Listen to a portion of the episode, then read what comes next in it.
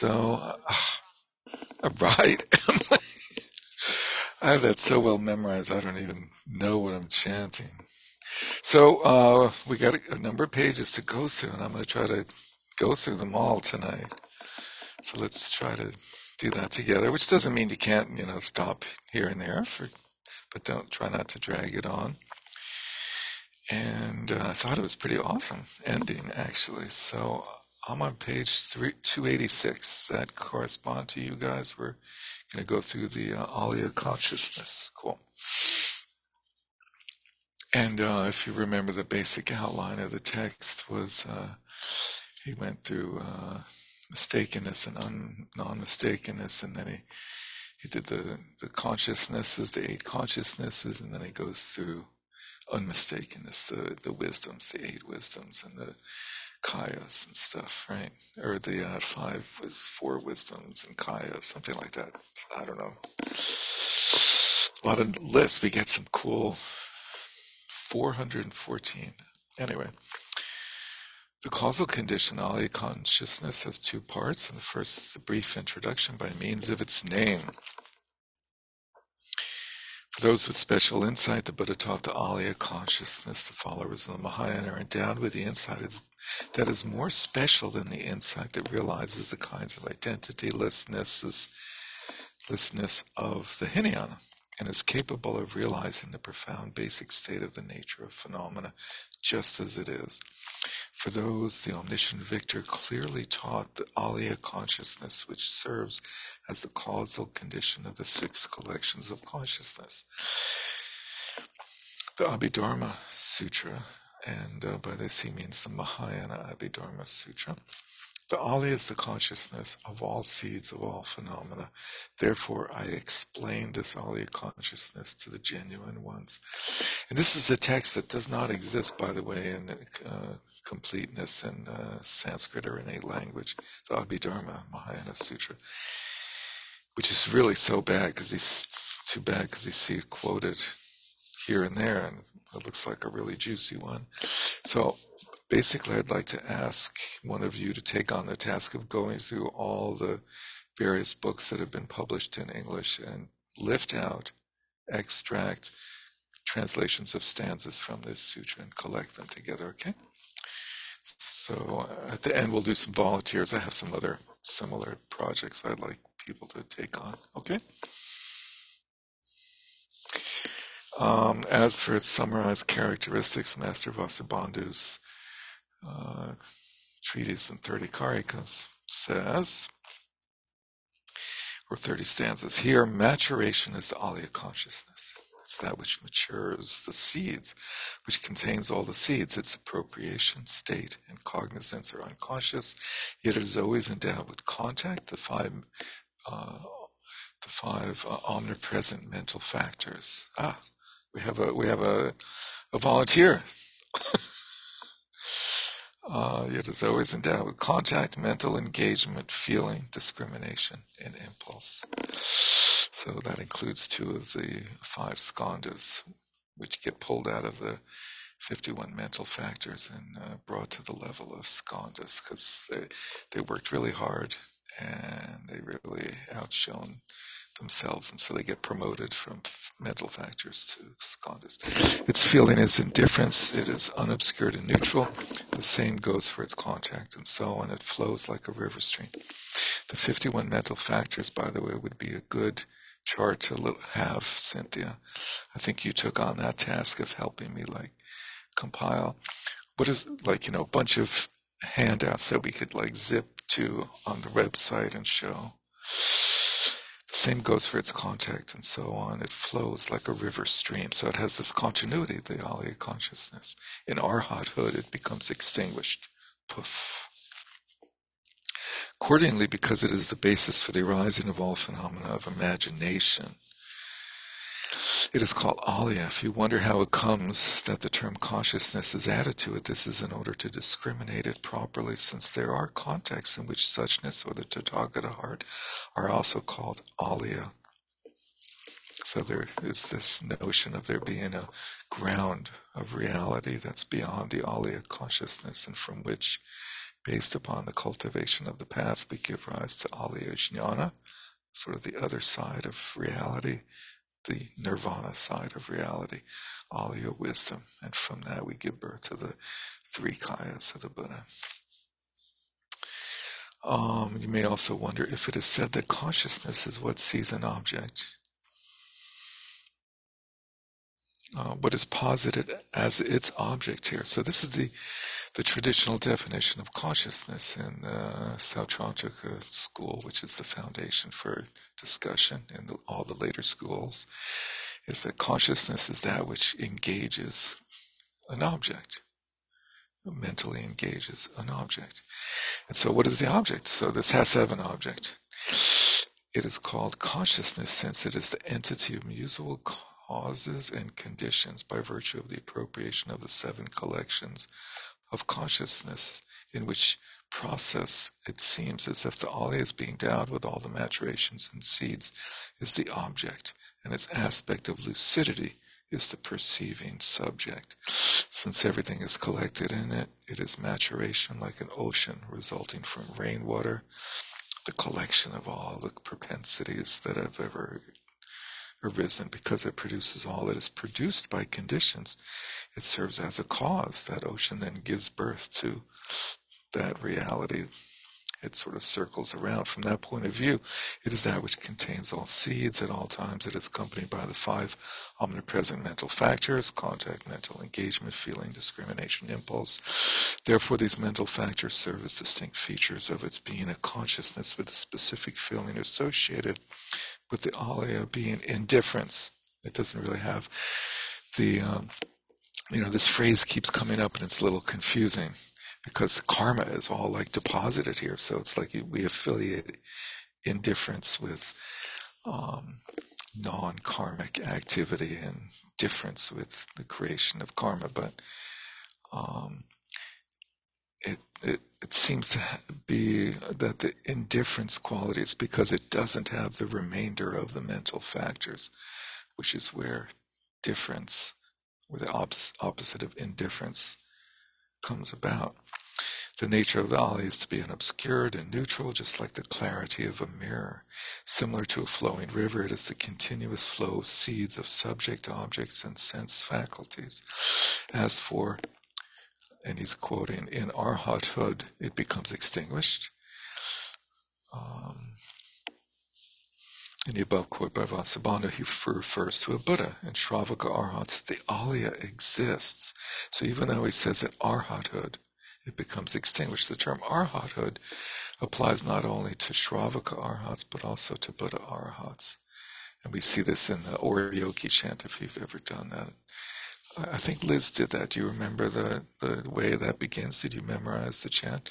Arahato, Bhagavato. You know, it has that long Sanskrit at the beginning that includes the term arhat. And so he's the great arhat. Uh, let's see. And, uh, however, it is fine to explain that the extinction of the support that is the afflicted mind, which clings to a personal self, represents the extinction of one part of the alaya. So he's like getting at this idea of like one fold or one and a half fold egolessness, the, the one identitylessness, and that's the elimination of part of the, let's see, he says, uh, the afflicted mind, which clings to a personal self, one part of the alaya. And by alaya, here he means alaya consciousness, shorthand. Sort of odd, since he just introduced that there is another alaya, that he's not like distinguishing them. But anyway, such an alaya was not taught to the followers of the Hinayana out of the concern that they might mistake it as being equivalent to the self of the Tirthakas. Um,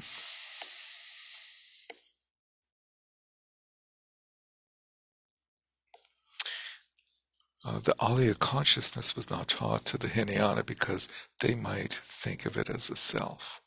And the Buddha uh, mentions this in many sutras of like not mistaking the, the uh, Alaya consciousness with the self of the Tirthakas, as well as not mistaking the Buddha nature as a self. The appropriating consciousness is one aspect of the Alaya consciousness is profound and subtle in its uh, um, method of operating as an appropriator.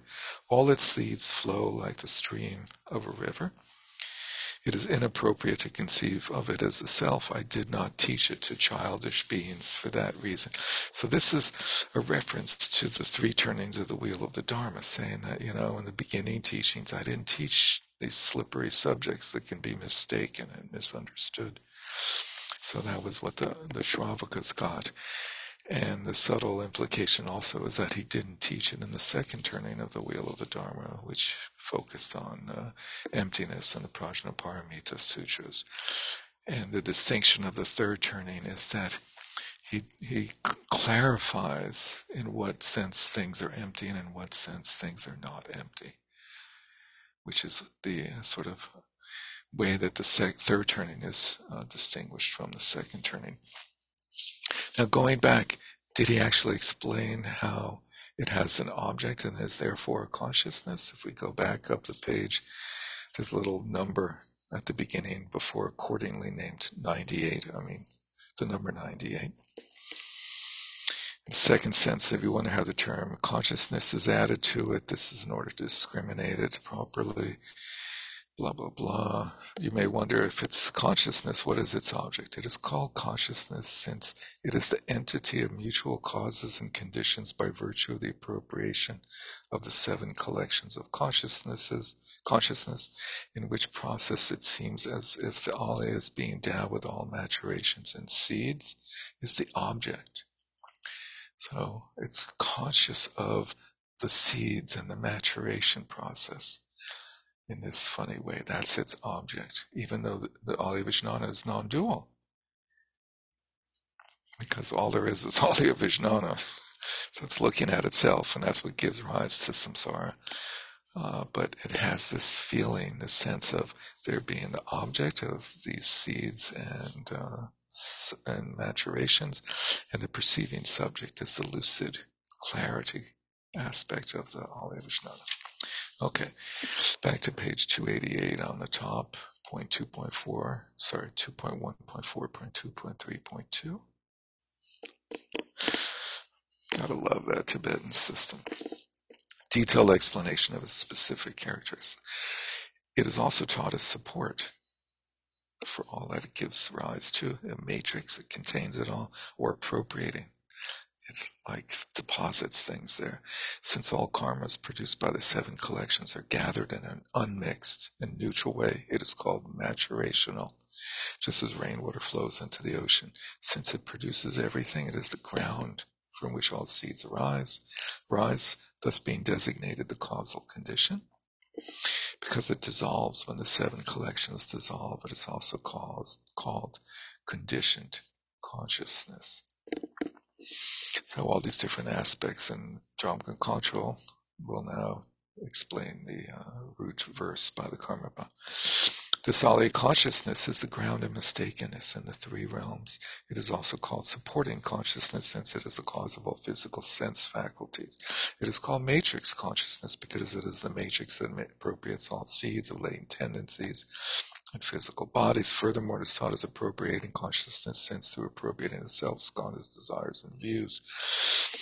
The link with the new body is established and their full manifestation is seized. It is called maturational since all the individual seeds of the positive and negative karmas produced by the seven collections of consciousness and their objects and sense faculties are gathered in an unmixed and that neutral way, unmixed. So they all have their own little compartments in the alaya. I guess they have their own little lots or homes and mailboxes.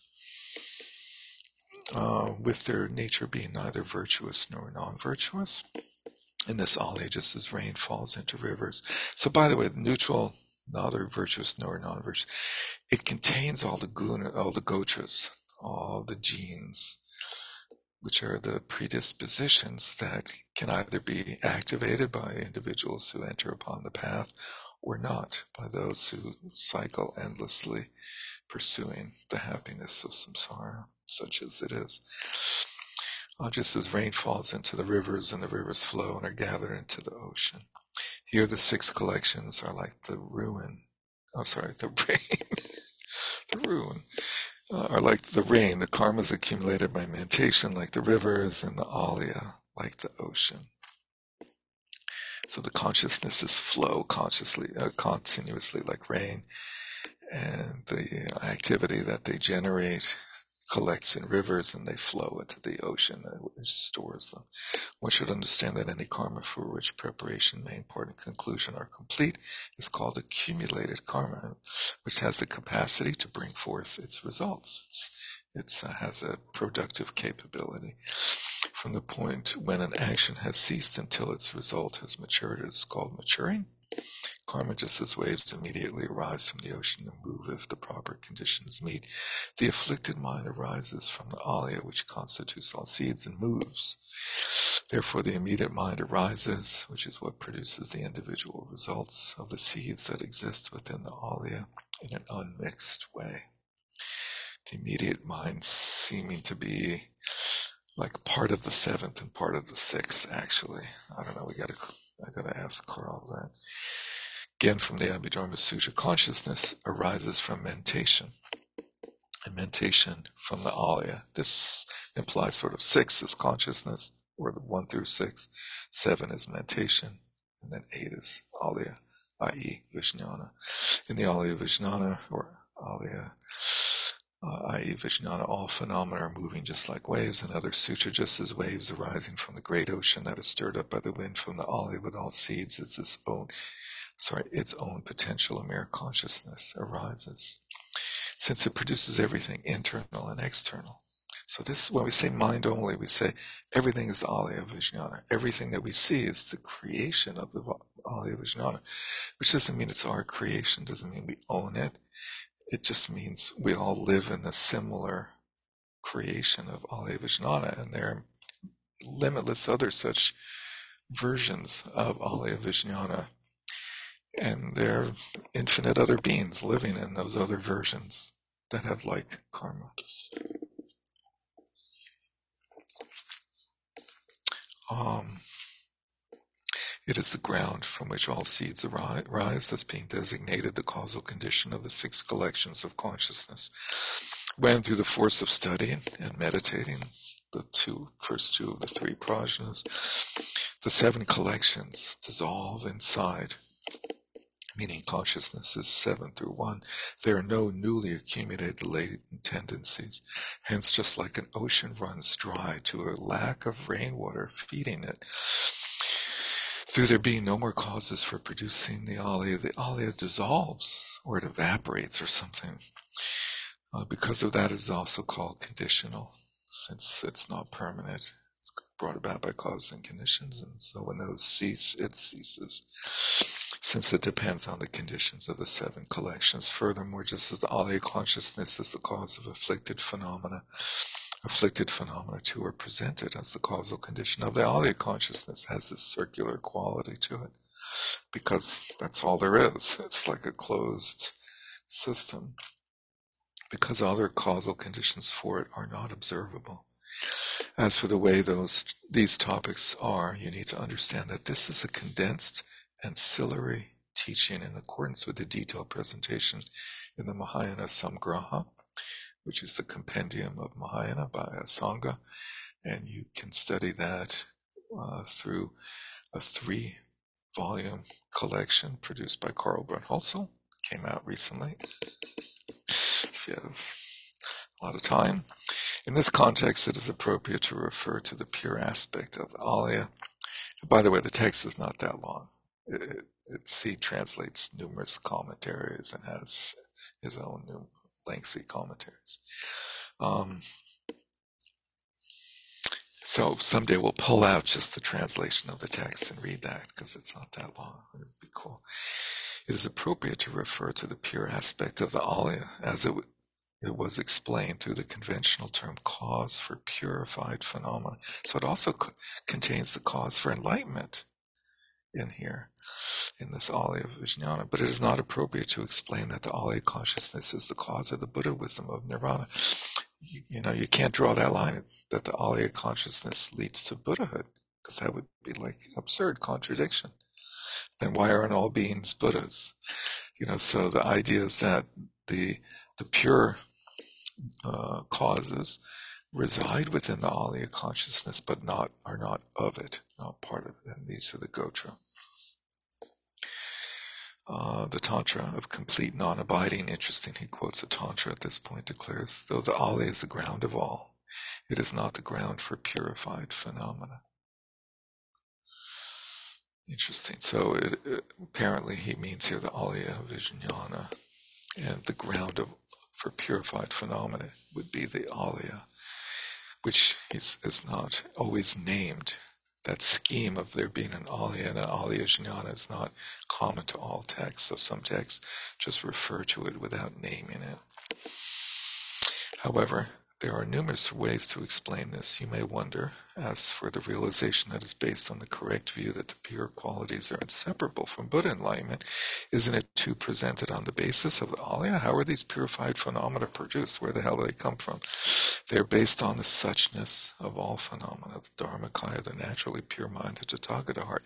So they reside inseparably, or not inseparably, they reside uh, simultaneously in the sort of fabric matrix continuum of a, of a being. So you have these two streams like going on. Uh, they're um, how are these pure, uh, purified phenomena produced? there based on the suchness of all phenomena, the Dharmakaya, the naturally pure mind, the Tathagata heart. This principle should be known in detail from the omniscient Rangjung Dorje's text, pointing out the Tathagata heart in his commentaries, which we read. And so basically what is being elaborated, but maybe not that clearly, and maybe I'm making this up, but it seems to me that they've they've said, well, the the Tathagata garbha doesn't change. You can't say that it like you know, through the process of the path and becoming a Buddha, it changes. But it's there, but it's not activated in a sentient being, but it's there and it doesn't change. It just gets activated. So they say, well, something else has to change along the way of the path. And so that's the gotra. That's the predispositions, the gene, you know, what Rinpoche calls enlightened genes. That there's genes for negativity and positivity, and when we cultivate the path, we focus on the positivity genes, and that those lead to the activation then of the Tathagata Garbha. You know, which in some sense is just like shifting the the issue of you know how can something unchanging change a little bit to another body. Anyway, explaining the wisdoms and the kayas that are the change of state of the eight consciousnesses. Sorry, collections of consciousness, which has two parts. First, a brief introduction of the general meaning, being unaware of the Alaya's own essence, the movement of apprehender and apprehended. Our bodies, our uh, functions as the cause of mistakenness. From that, this great ocean of suffering and samsaric existence arises, which, to hard, which is hard to cross by those who are called sentient beings and circle in the three realms. Once free from the adventitious stains of grasping at sentient beings, five skandhas, the change of state appears as the five wisdoms, which have the nature of the four kayas. In brief, the basis for the label sentient being is the five skandhas, and the substantial cause of these skandhas are mind, i.e., sixth consciousness, Oh, sorry. In this case, mind, he's referring to Alaya Vijnana, I think. Mentation, the seventh, and consciousness, uh, the, which are the substantial causes of these skandhas, which is sort of an odd thing because technically the eight consciousnesses are the fifth skanda. But as you see in Trungpa Rinpoche's amazing pre- presentation of the first skanda form in the Glimpses of Abhidharma, since there is no form in the world of mind only, the consciousness serves as sort of the uh, basis of all, as well as the the culmination. So, uh, just to repeat, the mind is the Alaya Vijnana, mentation is the seventh. Yep. And consciousness here is the sixth. That's or six through one. You know, the six conscious. That's my All hunch. of them together. That's, okay. yeah, that's my hunch, and he doesn't give a footnote for Karl to clarify that. But let's see, maybe the further text will. The cause of Buddhahood stems from the change of state of the five skandhas of sentient beings, the Mahayana Samgraha states, though, sorry, through how many kinds of masteries is the mastery of the Dharmakaya attained? In brief, mastery is attained through five kinds. Through the change of the state of the skandha form, mastery over the pure Buddha realms, kayas, excellent major minor marks, infinite voices, indivisible mark on the crown of the head is attained. Boing, the, the, uh, uh, Brahmarandhra, one of the major marks. So we've seen this before, this change of state of the five skandhas. Through the change of state of the skandha, feeling mastery over infinite vast blissful states without wrongdoing is attained. Through the change of state of the skandha of discrimination, mastery over the teachings is attained. Through all groups of words, groups of phrases, and groups of letters, i.e., lists through the change of state of the skandha of formation, mastery over creation, transformation, gathering retinues, i.e. having parties, and gathering the immaculate dharmas is attained. Through the change of state of the skandha of consciousness, mastery over mirror-like wisdom, the wisdom of equality, discriminating wisdom, and all-accomplishing wisdom is attained. So consciousness gives rise to those wisdoms, mirror-like, equality, discriminating, all accomplishing the four wisdoms.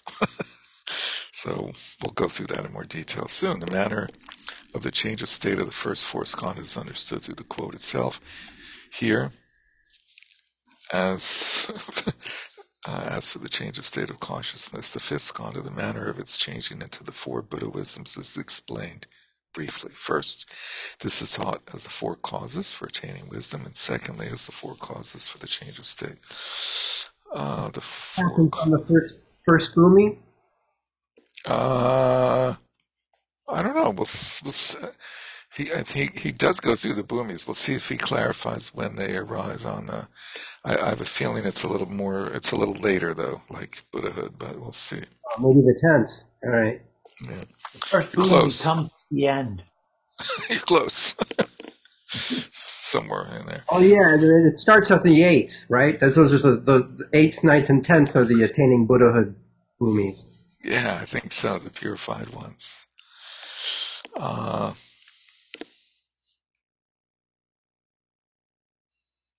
this is taught as the four causes. What are the four causes? Okay, first, the cause of mirror-like wisdom is the prajna of studying and retaining the Dharma, of the three Pitakas. So that's the one cause. The cause of wisdom of equality is to cultivate a mindset of regarding all sentient beings as equal. Second cause. So these are four things that you should focus your entire being on to the expense of everything else that you do in your life, including eating, sleeping, uh, the cause of discriminating wisdom is to teach the Dharma to others. The cause of all accomplishing wisdom is to accomplish beneficial activities for others. Mahayana Sutra, ornament of the Mahayana Sutras, due to retaining, due to equanimity, due to elucidating the perfect dharmas, and due to accomplishing activities, the four wisdoms arise. The second. Derek, can I ask yeah. a quick question? So, my sense from this is that all eight of the consciousnesses reside within the skandha of consciousness. Is that right, right, correct? Right. Yeah. So okay. in, uh, in, the earlier tradition, they break down the skanda of consciousness into six aspects, right. being the five senses and the sixth mind. And then in the the later the Yogacara, we have consciousness, the fifth skanda, being broken down into eight. And the little nuance is that in the Yogacara, the skanda form is not really uh, right. external matter.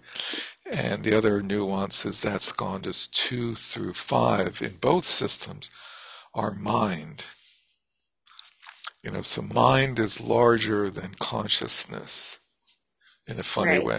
So mind includes feeling, discrimination in the in the in the skandha world. But when you look at the eight consciousness world, you have the the 51 mental factors, which are the fourth, with her skandhas 2, 3, and 4, feeling, discrimination, and then all the rest in the fourth skandha. Those are all pervade the um, the eight consciousnesses. Okay. Except that the Alaya has only five, the first five, and seven through one have the remaining 47 skandhas, uh, mental factors.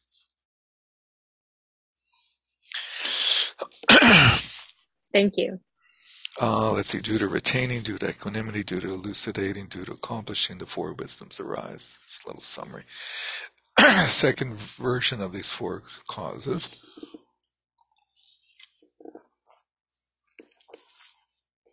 is uh, taught in the sutra called the uh, sutra paying homage to the Trikaya Nama. The purified state of the Alaya consciousness is mirror-like wisdom. Boom. The Dharmakaya, the purified state of the afflicted mind. The seventh is the wisdom of equality. And the purified state of the mental consciousness. Sixth is discriminating.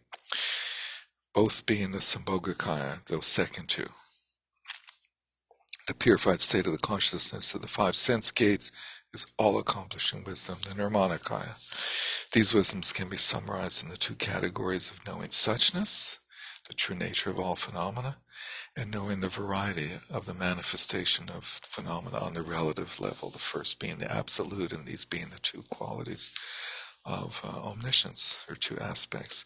As for the first, the nature of all phenomena, the ultimate lack of appearance refers to the wisdom of knowing suchness in meditative equipoise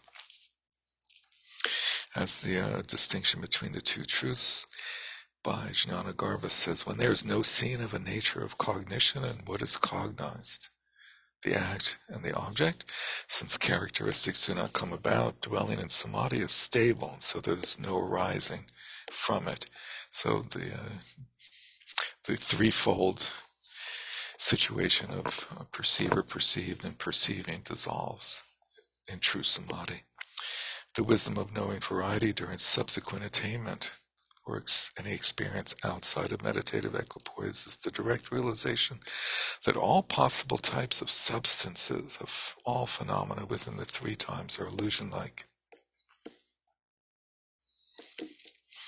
Again, from the same text, the single instant of your knowing encompasses the entire model of knowable objects. Although there are no distinctions between meditative equipoise and subsequent attainment and Buddha wisdom, the above two wisdoms are labeled in this way merely due to this Buddha wisdom's two ways of knowing.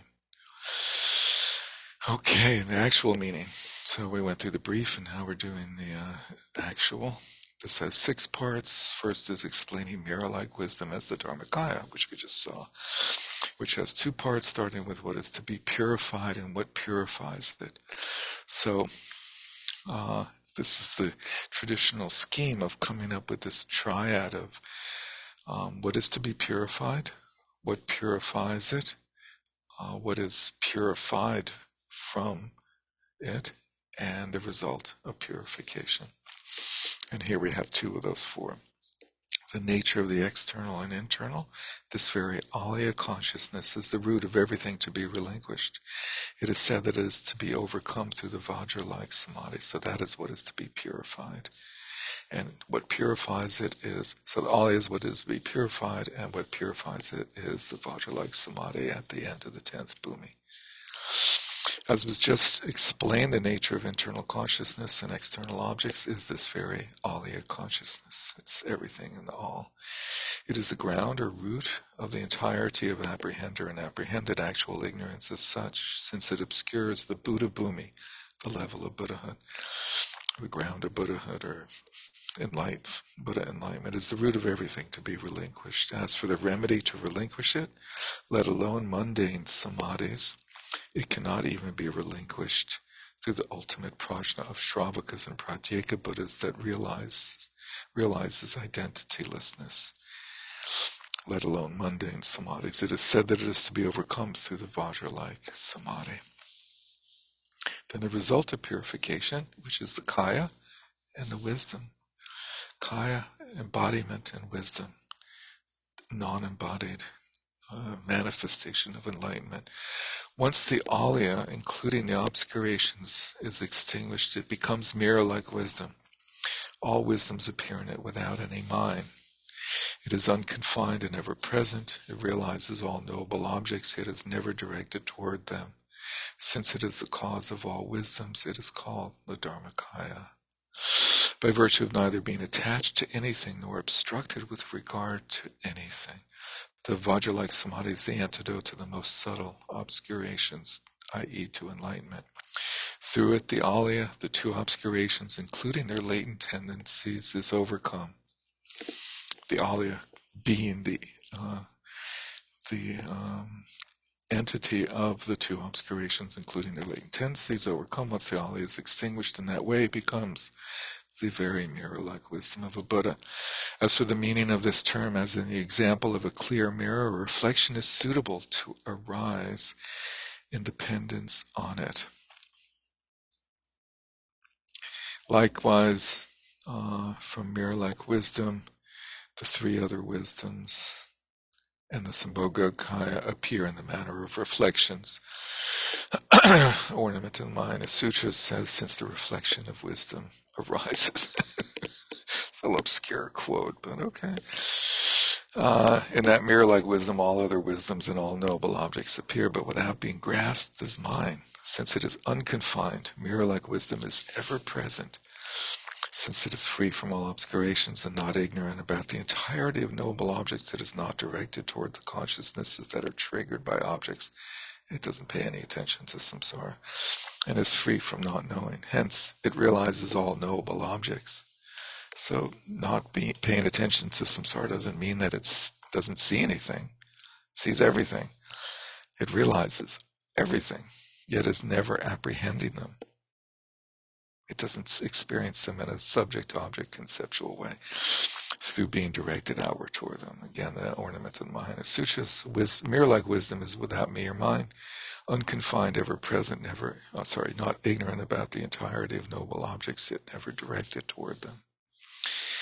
Furthermore, during the phase of impurity, the alaya consciousness functions as the support of the other seven consciousness, such as mentation, and uh, that's like a, uh, understood as and so on.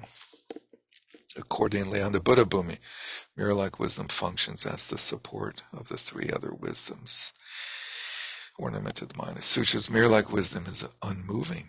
The other three wisdoms, the three other wisdoms rather, have it as their foundation. Equality, discriminating, all accomplishing as well.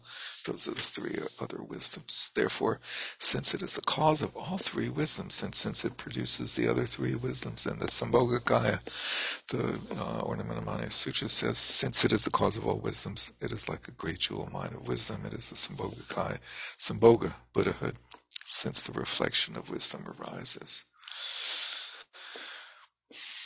Hmm. It's the Dharmakaya, but it gives rise to the Sambhogakaya, and here it's called the Sambhoga. Interesting. This mirror-like wisdom is called the Dharmakaya. As for the reason for this, the Compendium Mahayana says the Dharmakaya is constituted by the Buddha Dharma of purity, since the Dharmakaya is attained by the Alaya consciousness having changed state. Uh, let's see, the Sri, whatever. Tantra. The Alaya is mirror like wisdom. This is the Dharmakaya. So a number of places the Buddha says this in various situations. Dharmakaya is the final wisdom. That is the knowledge of a Buddha, the attainment of supreme wisdom, in which all reference points have come to rest, in which are, there are no appearances. It is the non-duality of Dhatu and wisdom. Ah, oh, Dhatu and wisdom. What the fuck could that be? You know, take a minute to appreciate what a text like this does and pulling together quotes from like all these different sorts like Longchenpa did, you know, it's like you could spend your life going through all the sutras and tantras to find a quote from a tantra that says the alaya is mirror like wisdom. Boom. and he does that for us. What a guy. Cynthia. Um, the, in this case, in terms of that use of alaya without you know, the ambiguity. In this case, where he's saying the alaya is mirror like wisdom, is he talking now about the pure ground no? No, he's talking about alaya consciousness. he's, he's, still talking about the consciousness here. He's leaving out the the alaya consciousness when it changes state is the mirror like wisdom. The Buddha has not mentioned the alaya, the the other alaya in any sutra or tantra of the so-called earlier, uh, later tradition. In the Nyingma Tantras, he, he starts to talk about Alaya, which is one of the reasons why the Nyingma Tantras are considered to be radical. Radical. Free radicals. And let's see. This uh, Dharmakaya is the final wisdom. That is, we went through that. Genuine wisdom, identityless, and without appearance, is not seen. How do you know it? And Prajnaparamita beyond speech, thought, and expression, unborn and unceasing, the very nature of space, the sphere of personally experienced wisdom, mother of the victors of the three times. I pay homage to you. This is an extremely famous quote. It's uh, supposed to be from one of the Prajnaparamita Sutras, but it's, let's see what this footnote says, 741. And it's repeated in the Vajrayogini sadhana, if any of you have ever done that practice. Cynthia, I think you, have you done yeah, that? I was just going to say that's why it sounded so familiar, huh? Yeah, yeah. In the Tibetan tradition, this verse is often said to come from Rahula Bhadra's Prajnaparamita Stotra, praise of Prajnaparamita. Though some lines in verse 1 2 of this text show similarities to the above verse as it stands neither contained in the available Sanskrit nor the equivalent. Did I get that right? Where am I? Uh, nor the equivalent Tibetan version of this text in the Tengyur, where it is moreover wrongly attributed to Nagarjuna. Ah. Alternatively, it's held that this verse was spoken by Rahula, the Buddha's son, to his mother. hey, mom! Prajnaparamita, which is the mother of all the Buddhas. That makes like total sense. Sort of. By Rahula Bhadra to his mother. That was the Buddha's wife, who he ditched, by the way, just after Rahula was born. But we're not going there. Therefore, and then barely allowed to be uh, um, whatever the the um, when they didn't are, listen to cows. Are you denigrating the Buddha? No, just saying what what happens just, supposedly. Just the facts. Just the facts, man. Yeah, yeah. Therefore, since you were denigrating him, though, you said. Oh, I was, wasn't I? I'm going to Vajra. That's right. Therefore, since it is the cause of all three wisdoms, hearing, contemplating, meditating, since it produces the other three wisdoms, uh, which uh, I don't know, are uh, the other three being the other three of the four, since it is the cause of all three wisdoms. I think that would be the the uh, equality, discriminating, all accomplishing. Sorry, since it, the mirror like, and since it produces those other three wisdoms in the Sambhogakaya, uh, somebody says, since it is the cause of all wisdoms, it is like a great jewel mine of wisdom. And it's the Sambhogakaya Buddha, since the reflection of wisdom arises, the reflection of wisdom, i.e., from the Dharmakaya. This mirror like wisdom is called the Dharmakaya. Did I, I went backwards, like seriously, right?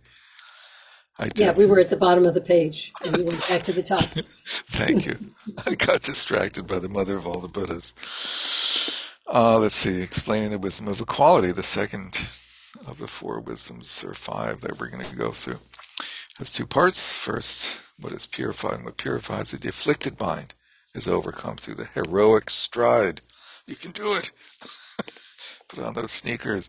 Focusing on the Alaya consciousness, the afflicted mind operates in the form of constantly imputing an I, i.e., in other words, this is the seventh. Therefore, it is always associated with the four afflictions, which we've heard a million times now. Views of a self, ignorance about a self, attachment to a self, and pride about a self. In other words, being obsessed with a self. Hence, its nature is to have the characteristics of obscuring the attainment of liberation and being a real pain in the butt.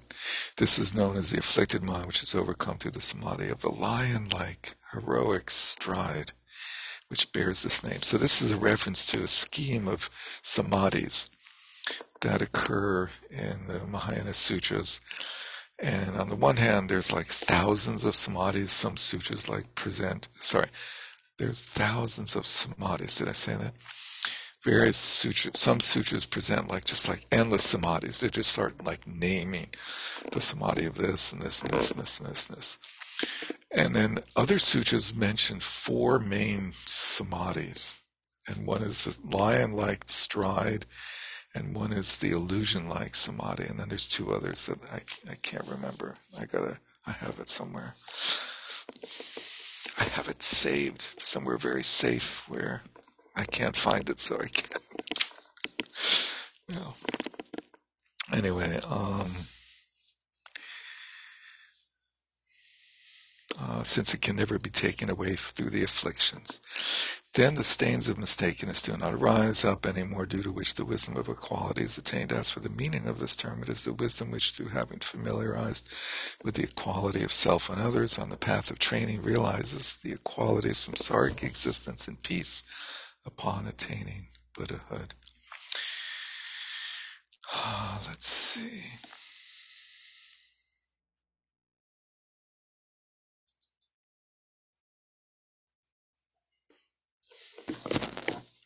I had these four samadhis somewhere. Yeah. Here we go. Okay. Believe it or not, from a song for the king, which is uh, by Saraha in the footnotes. It's translated by Michele Martin, Samadhi, meditative stabilization that involves in undistracted, deep concentration when the practitioner's attention is especially clear and focused one pointedly. Samadhi is a Sanskrit word, the Tibetan is Tingne Dzin. Many different kinds of samadhis are described in sutras. However, in the Song for the King, which is the Doha for the King by Saraha, or sometimes translated as the Royal Song by Guenther, of Saraha. Four emphasize samadhi of the lion's play, which is the one we're talking about. Samadhi that realized all appearances to be an illusion. Samadhi of the hero's stride. Oh, uh, the lion-like hero's stride, heroic stride, huh? I wonder if he's putting two of them together. Anyway, and the Vajra-like samadhi. And these are lined up with, uh, I think, the 8, 9, 10, and sort of 11th bhumi, I believe in, in some places. Anyway, another little interesting, subtle scheme among the zillions of such things. Uh, let's see. As for the meaning of this term, is the wisdom which through sorry, the uh, the stains of mistakenness do not arise up anymore, due to which the wisdom of equality is attained. As for the meaning of this term, it is the wisdom which, through having familiarized I read this, sorry. That's what a little beard does to the old guy. Explaining the wisdom that is the result of the purification. Once the afflictions are relinquished through seeing and familiarization, which are the third and the fourth paths, there are no afflictions, no existence, i.e. samsara, existence being a code word for samsara, no peace being a code word for nirvana. This is designated as the wisdom of equality. So the equality of samsara and nirvana. The imputed afflictions, which are coarse and externally oriented, are relinquished through the path of seeing on the third path, the first bhumi. The imputed afflictions, which are coarse and externally oriented, and the innate afflictions, which are subtle and inwardly oriented, are relinquished through the path of familiarization. Now, this is a topic of great controversy, by the way, within the Buddhist traditions of India and Tibet as to at what stage of the path the innate afflictions are relinquished. And here we have this Kagyu version that puts them on the squarely on the path of familiarization.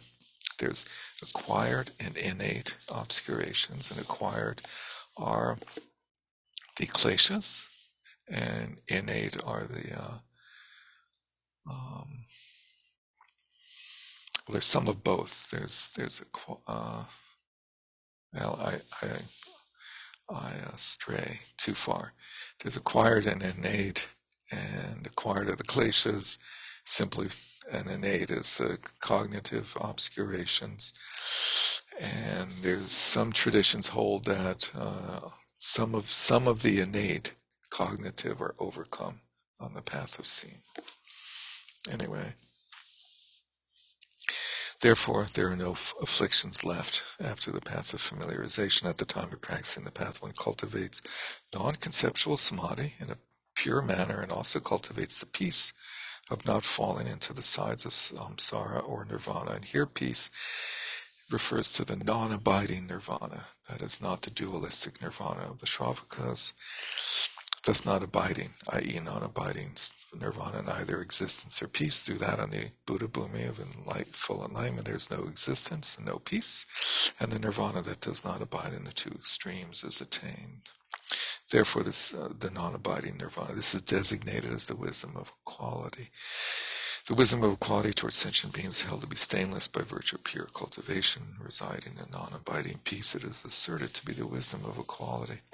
In this context, the factors to be relinquished through seeing and familiarization are classified as follows. So here we have a little bit of the convoluted number game that they do in terms of enumerating the obscurations to be overcome and when and, and so forth. So, first, the factors to be relinquished through seeing are the ten imputed afflictions. So, this is a scheme, an expanded scheme of the six root kleshas, or the six root or uh, uh, root negative mental factors, which um, I'm going to start to, towards the end of the list. He gives he splits it into two fives. There's the five views and the five non-views. Desire, anger, pride, ignorance, and doubt. Those are the easier set. Those are like the kleshas, the root kleshas, the five root kleshas of the five Buddha families in some sense. And then the other are ignorance, uh, not are uh, wrong. Sorry, wrong view the first set, the five views and the five non-views. So the first set of five are, when they're presented as six, are summarized as one, as being not wrong view. And wrong view is extrapolated into these five things of um, holding the view of uh, holding one's own view as being superior to everyone else's, holding one's ethics and spiritual discipline as superior to others or paramount, uh, oh, I skipped a bunch. Sorry. Uh, views about a real personality. I'm like totally scattered tonight. Views about a real personality, I, the, uh, the self. Views about extremes of uh, existence and non-existence. Wrong views, which is a, you know, like, come on, wrong views. Wrong views, when it glossed or elaborated, is not uh, accepting the workings of karma cause and effect, i.e., the Four Noble Truths, and then holding uh, views as paramount one's own, and holding ethics, spirit discipline as one one's own as paramount. Okay, so wrongly engaging by these ten and the four truths. So these ten are then extrapolated against the four truths of suffering, cause, cessation, and path, and you multiply those together for the desire realm. In the desire realm, you have all 10 um, afflictions and you have the four truths. So you get 40 types of obscurations to overcome. So, um, uh, let's see, there are 40 factors to be relinquished in the desire realm. However, in the two higher realms, since there's no anger, the two, you can't get into the higher realms if you have anger. You have to overcome anger, aggression. Uh, so aggression is said to be the worst thing, uh, obscuration, because it keeps you from really progressing. So that means I have to get rid of my cell phone because that's my only anger I have is against my cell phone.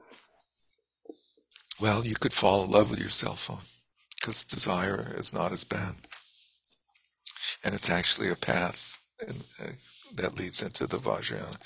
So let's see, in the two higher realms, since there's no anger, there's nine. Nine times four gives us two sets of 36, one for each of the two higher realms, form and formless. Thus, there's a total of 112 factors to be over, relinquished through seeing. On the other hand, the factors to be relinquished through familiarization. In the desire, the first of the three realms, there are six innate afflictions of desire, anger, pride, ignorance, views about a personal reality and views about extremes. Um, so we've lost anger, but we also lost a couple of the views, right? We lost um, wrong views, views as paramount, and uh, ethics and disciplines as paramount. Interestingly, right? In the two higher realms, since anger has been relinquished, there the remaining five in each realm, through these realms being classified by the four dhyanas, the four stages of absorption of the four realm and the four formless meditative absorptions in these eight higher states. The, uh, there are eight times five innate afflictions, which equals 40 keeping up with your math through add, adding the six of the desire realm, there are 46. And since each of these is again multiplied by nine degrees, from the smallest of the small to the largest of the large, which is the smallest of the small, the medium of the small, the large of the small, the smallest of the medium, the medium of the medium, the largest of the medium, and the smallest of the large, the medium and the large, and the large of the large. it is explained that there are 414 factors to be relinquished through familiarization. In detail, as you would know from other texts. So between path of seeing and familiarization, you have 112 plus 414. You have 526 obscurations. So better get cooking. So Derek, if something yes, if something's on both lists, like desire, does that mean that's both innate and um, imputed? That is the implication. Yeah. Thank you. Okay. Thank you so much for saying that. Yeah. Circling back to that. So, um, there's actually a clear explanation of the innate and afflicted and how those apply to these. It's it's like a whole very uh, uh, subtle as well as extremely important topic. How uh, how the classification of these, not like the details of the numbers, but the general classification. So I will make myself a little note and try to uh, try to scare, share this with you. Obscurations. Obscurity. Yes, ma'am. I thought that there was the there's the the one distinction is the imputational versus innate, so acquired versus innate, and then each one of those has both afflictive and cognitive. That's right. That's, that's one tradition. Sort of yeah. That's the best understanding of Thank you so much. Yeah. So they both have afflictive and cognitive. And so when they say they overcome the imputed or acquired, they do overcome part of the cognitive. Uh-huh. That is overcome at the path of seeing. So something like desire has to be overcome a lot of times. Many times, yeah. Got it. you got you got the the nine different. You know, it's basically like ten times, one for each bhumi or something. You know, the nine stages line up to the you know the nine bhumis of two to ten, whereas the path of seeing is the first bhumi. By the way, right? So everything sort of synchronizes perfectly, like clockwork. And that way you can tell. You can. There's actually an app that like you can download. It will tell where you are on the 526. Uh, let's see, discriminating wisdom, what's purified and purifies it. The immediate mind, which is some part of the seventh, but uh, seems to be also part of the sixth, is seizing, since it seizes the six consciousnesses. It grasps, seizing. Since it causes conceptions, it is conception. It's the, the home of conceptuality. It is through perfect, complete prajna. And the illusion like samadhi on the 11th bhumi.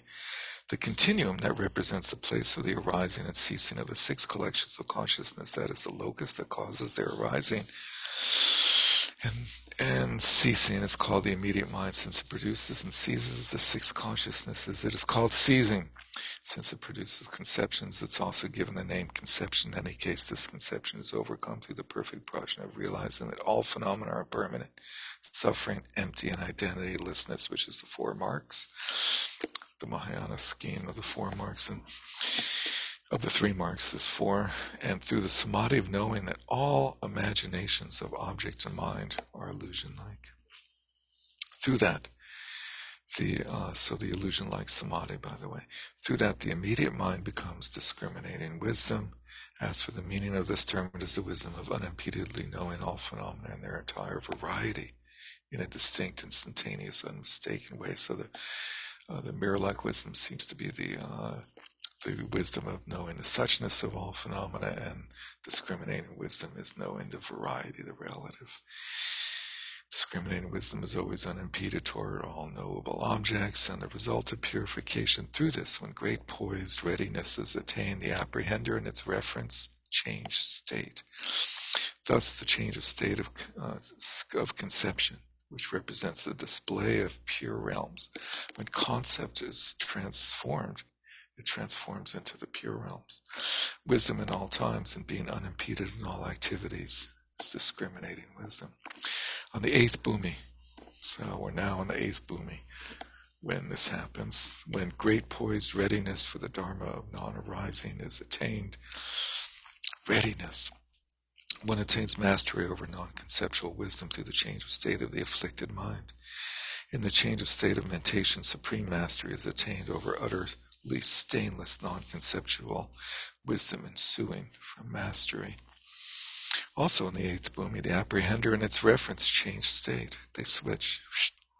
One of them becomes the apprehender becomes the apprehended. Thus, through gaining mastery over pure realms, bodhisattvas attain the mastery over the display of the enjoyments of pure realms, such as Sukhavati, which is the western pure land of Akshob, of uh, uh, Amitabha, and Abhirati, which is the eastern pure land of Akshobhya, just as they please for others to be guided. The quote says, In the change of state of the apprehender, its reference supreme mastery is attained over pure realms in order to display enjoyments just as one pleases.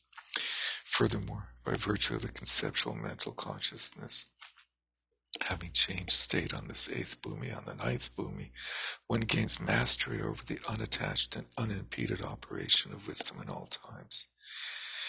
On the tenth bhumi, one gains mastery over engaging in various enlightened activities of guiding whomever in whichever suitable ways which are unimpeded with regard to all those to be guided. The quote says, In the change of state of conception, supreme mastery is attained over wisdom and activities unimpeded in all times.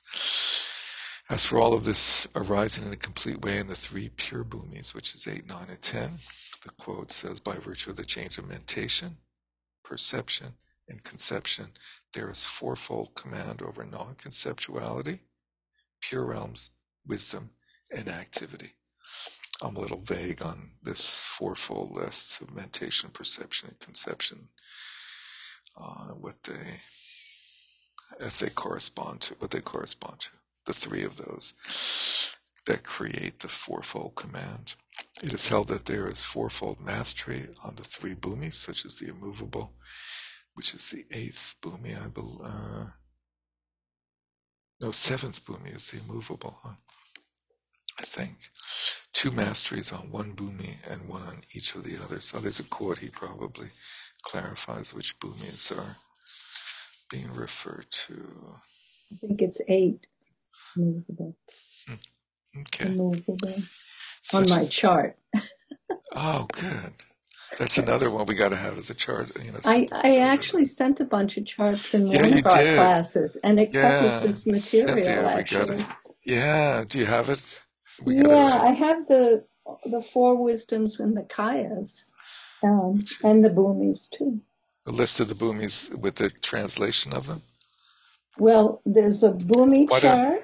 Can you look up look up your look up your bhumi chart and tell us which number is immovable? Uh, eight. Eight. Thank you. Um, explaining the latter two wisdoms as the Sambhogakaya. Thus, these two wisdoms, uh, which are the wisdom of equality and discrimination through pure cultivation, or the peace of not abiding in either existence or peace, endowed with love and compassion, and display all kinds of kayas in speech for their retinues. In this way, the mandala of the melody, the great Dharma manifests. This treasury of all samadhis and dharanis is called the Sambhogakaya. Thus, as for these two wisdoms of equality and discrimination, just explained during the path, they arise from the pure cultivation of non-conceptual samadhi and the pure cultivation of the prajna that does not abide in other existence or peace. The nature of the wisdom of equality is to dwell in the state of the great peace of not abiding in the two extremes.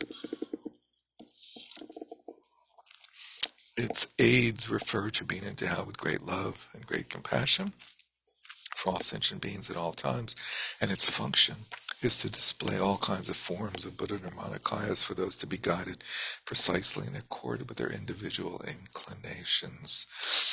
Said to be endowed at all times with great love and compassion, the image of the Buddha displays just as sentient beings uh, aspire the nature of discriminating wisdom is to know the entire variety of knowable objects without exception in an unmixed way.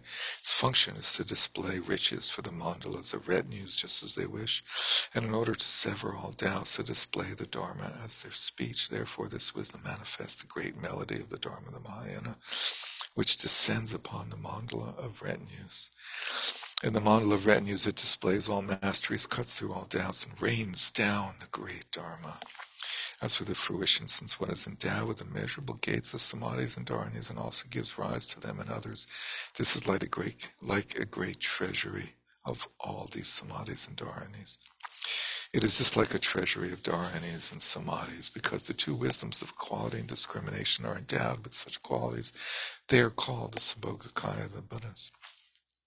Sambhogakaya is endowed with the five certainties. The certainty of place is to dwell in the pure realm of richly adorned Akanishta, which is a pure realm Akanishta, not the Akanishta that's within the realm of form, which is in samsara. The certainty of retinue is to be accompanied solely by bodhisattvas who dwell in the ten bhumis.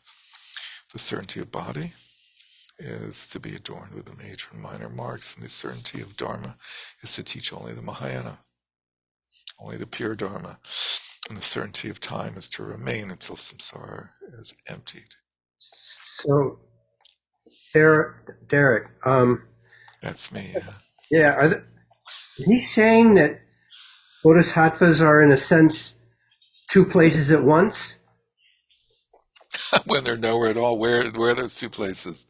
Well, the pure realm, where they're doing all this Sambhogakaya stuff, but then they're also here in the Nirmanakaya realm, or the you know the you know that's the, right. That's right. There are two places at once.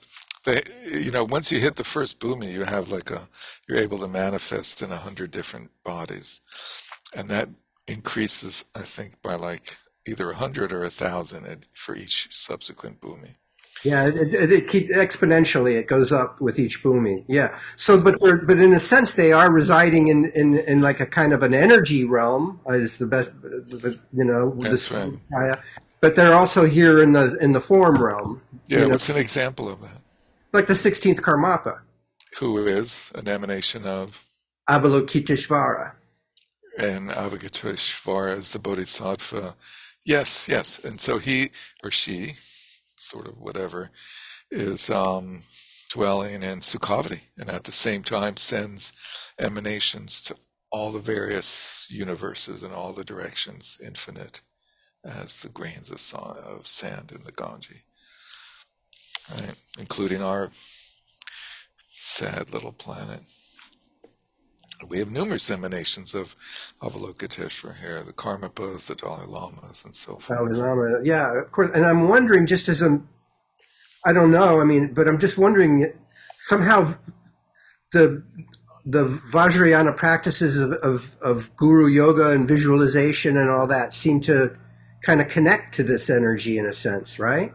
Yeah, that's true. Yeah, you're connecting to your guru, who's an emanation of one of those bodhisattvas, who's an emanation of one of the five Buddhas. Uh, right, and, you, and, and, and, you're sort of pur- purifying your mind stream to do that. Yeah, and and you know, yeah, and it's within this sort of karmic framework of like, what's our connection of the five families, and what does that mean in terms of energy and path and so forth, and technique. Uh, yeah, it's pretty cosmic, actually, right? Yeah, it's, it's psychedelic.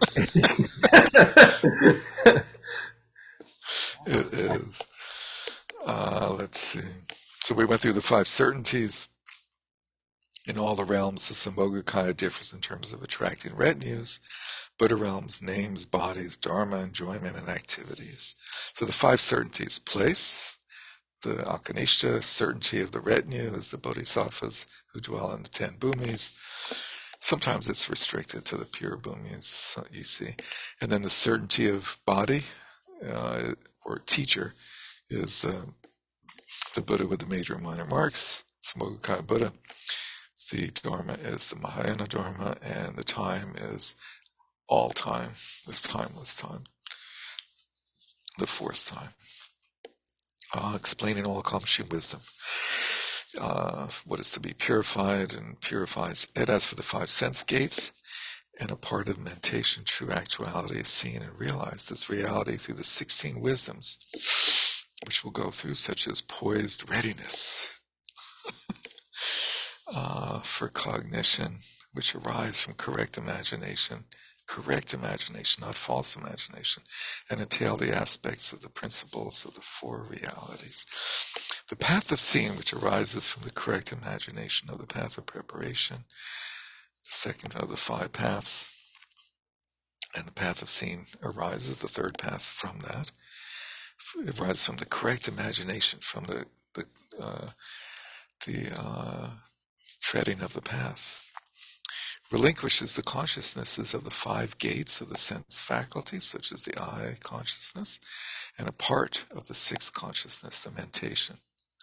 In other words, it relinquishes the consciousnesses of the five sense gates together with one part of the mental consciousness, so five and a half consciousnesses, let's say. That is outwardly oriented. So this interesting way of splitting the sixth consciousness into two types, two aspects, similar to how we split the seventh consciousness into two aspects earlier, one being the, the defiled mind or the afflicted mind, and the other being the stainless mind. Um, as for the path of seeing, each one of all the uh, realities that exist as the principles of the four realities, which is Carl's translation of the Four Noble Truths, um, entails the aspects of the four wisdoms that we just went through. This refers to fourfold Dharma cognition.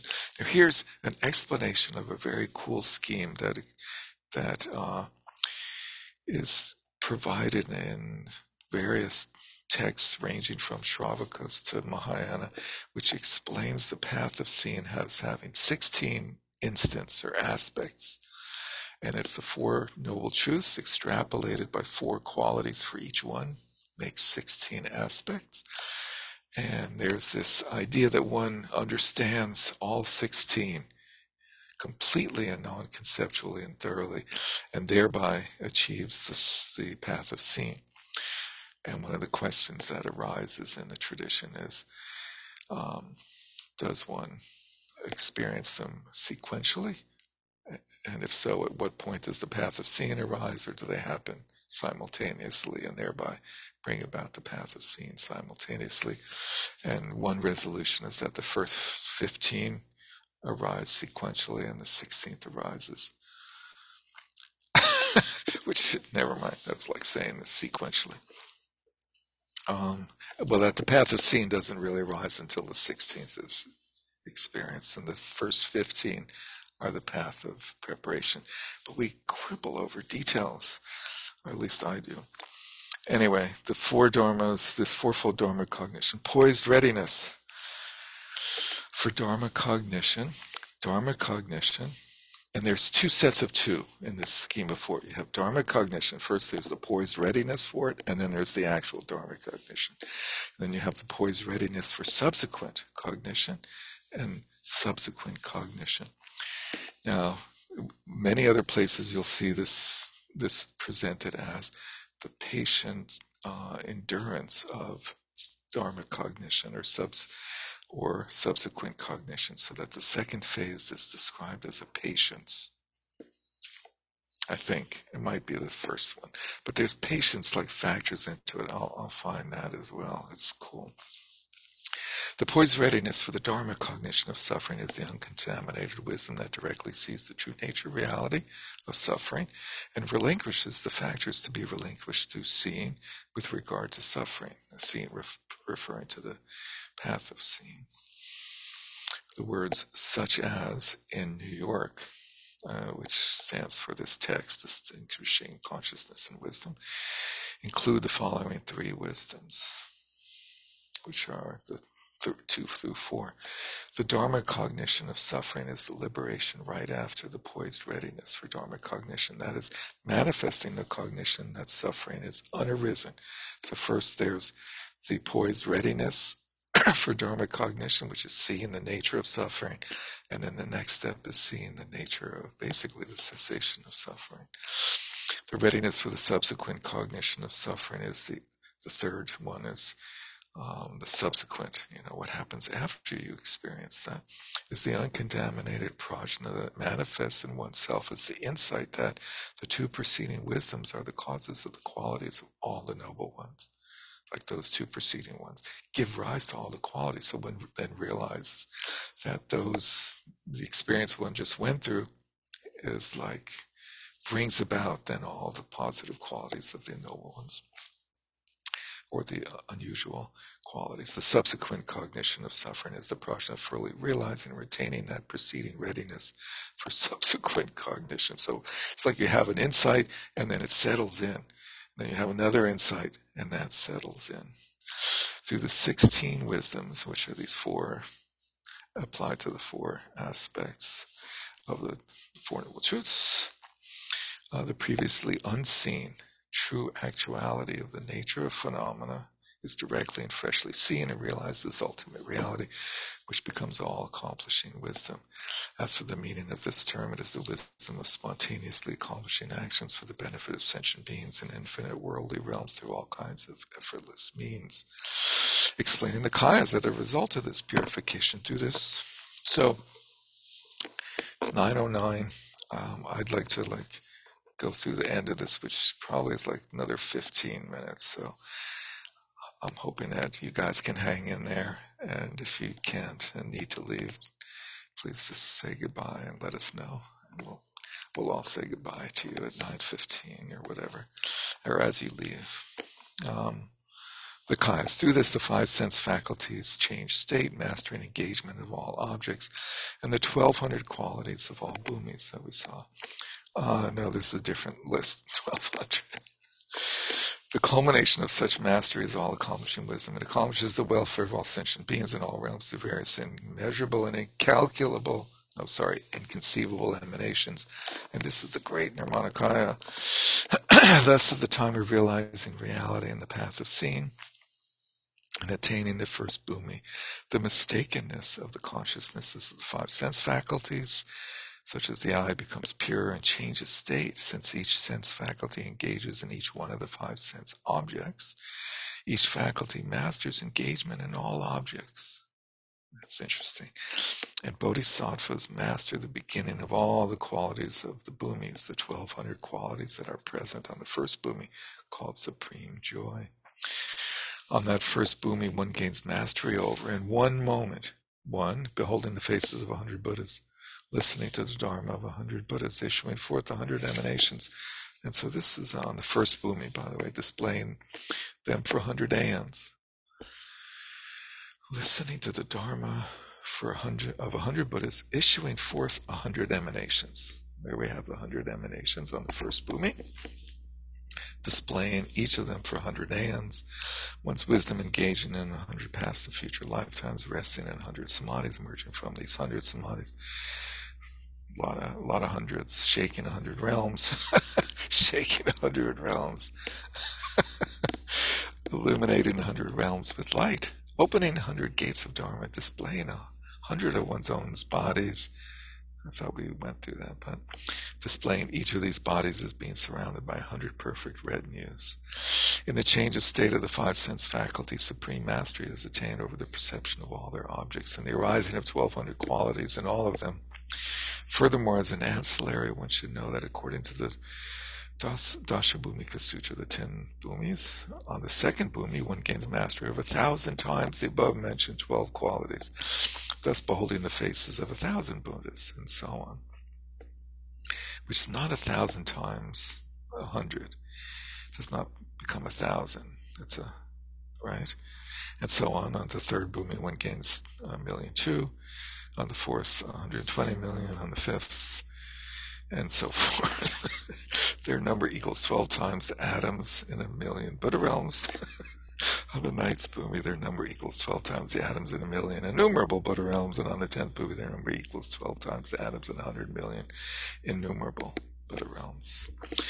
Through the culmination of such mastery and the Buddha Bhumi is called all accomplishing wisdom. The function of this wisdom is to accomplish the welfare of all sentient beings in all worldly realms throughout the manifestation of various immeasurable and conceivable emanations beyond limit. So in other words, Buddha Shakyamuni, because he did this, you know, by the way, we saw one of his emanations and he had a few others elsewhere by like an order of ridiculous magnitude. All accomplishing wisdom accomplishes the welfare of all sentient beings in all realms through various inconceivable and immeasurable, or the other way around, emanations from among the three kayas. This all accomplishing wisdom is the great nirmana kayas. Ah, the Nirmanakayas of the Buddha are various kinds of indefinite emanations that promote the welfare of others. They are classified as supreme emanations who display the 12 deeds of a Buddha, such as Buddha Shakyamuni. Artistic emanations, this cool way that they classify the Nirmanakaya in these three ways, such as the emanation of a skillful singer in order to tame Pramudita, the king of the Gandharvas. So artistry arts. The arts are like considered Nirmanakaya. Is that like the most amazing promotion of artistic creativity? It's a Nirmanakaya. It's so cool. And then incarnate emanations, such as emanating as a deer. he left out also like things that are, are, are helpful to human beings, like the, the traditional example is building bridges. And there was a guy in Tibet named Tang Tong Gyalpo who uh, I don't know if he invented it, but he like went all out on chain link, iron chain link bridges. You know, a lot of bridges in Tibet, and there you can imagine most of them being pretty funky. And he came along and said, you know, let's make real bridges, and he built like hundreds of these bridges. Uh, through artistry and incarnation and great enlightenment, always demonstrating nirvana the Nirmanakaya of the Buddha is the great means for liberation. This manner which the three kayas derive from the purity of mind, mentation, and consciousness. That triad is stated in the Suvarna Prabhasara, the Sutra of Golden Light. Uh, sutra through relinquishing the Alaya consciousness, the Dharmakaya is displayed through meditation. So relinquishing the Alaya consciousness, that's mind. The Dharmakaya is displayed through mentation seventh, which rests in it, having become pure Sambhogakaya, arise as displayed, and through the consciousnesses that engage entities, i.e., six through one, having become pure, the Nirmanakaya is displayed. Explaining Dharmadhatu wisdom as the Swabhavikakaya, the fifth wisdom. The actual and critical analysis of the kayas, the actual explanation is the three kayas, including their activities, which are the changes of state of mind, mentation, consciousness are perfected as the mandala of the Dharmadhatu, free from reference points, that everything in samsara nirvana without beginning arises, sorry, abides, free from being one or different, is held to be the Swabhavika Kaya, so this alternate name for the Dharmakaya. And uh, the significance and subtlety of its renaming is subtle, remains subtle. The three kayas, including their activities, are the freedom from stains and the changes of state, of mind, mentation, and the six collections of consciousness, respectively. They are perfected in an inseparable way as one in, in the mandala of the dhatu of all dharmas, free from all reference points. In the mandala of the dhatu of all dharmas, the sphere of all dharmas, dharma dhatu of ap- free from apprehender and apprehended, they cannot be designated samsara nirvana. They're, they're before samsara nirvana, dharma dhatu. They're not different in type or actuality without beginning and end, and neither one nor different. To abide free from all reference points of such kinds of characteristics is held to be dharma dhatu wisdom and the swabhavika kaya. So right there, this phrase, he says some dharma dhatu wisdom which is like one aspect of the Dharmakaya, and the Swabhavikakaya is the other aspect of it. And the subtlety of that eludes me, and that's why I was late. Actually, I was like searching for this reference to these two types of Dharmakaya, but. We're actually it. doing doing this right now in in Mahayana study path at, at NBNY, and uh, one thing that came up for Svabhavakaya in this week's class is Svabhavaka means nature. Right. There's nature and there's wisdom. There's so the two coming together. There's Jnana Dharmakaya, which is the, the, the wisdom Dharmakaya, and then there's the nature Dharmakaya. And the nature Dharmakaya somehow implies that it's like the bridge to manifestation into the other kayas. That's the best that I get from it. And it's the union of all three. In the sense of, of being Dharmakaya, but then giving rise to its aspect that gives rise to the other two. Yeah. Yeah. Thank you. Um, in view of dis- different dispositions, in view of uselessness, in view of completeness, and in view of no beginning, uselessness. Buddhahood is not single, nor is it multiple, since there is no difference in the stainless ground.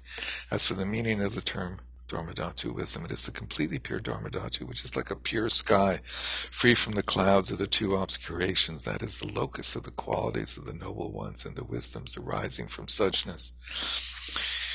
The Sutra says the suchness of all phenomena has the characteristic of being endowed with or being pure of the two obscurations, respectively suchness of all phenomena, Dharmadhatu.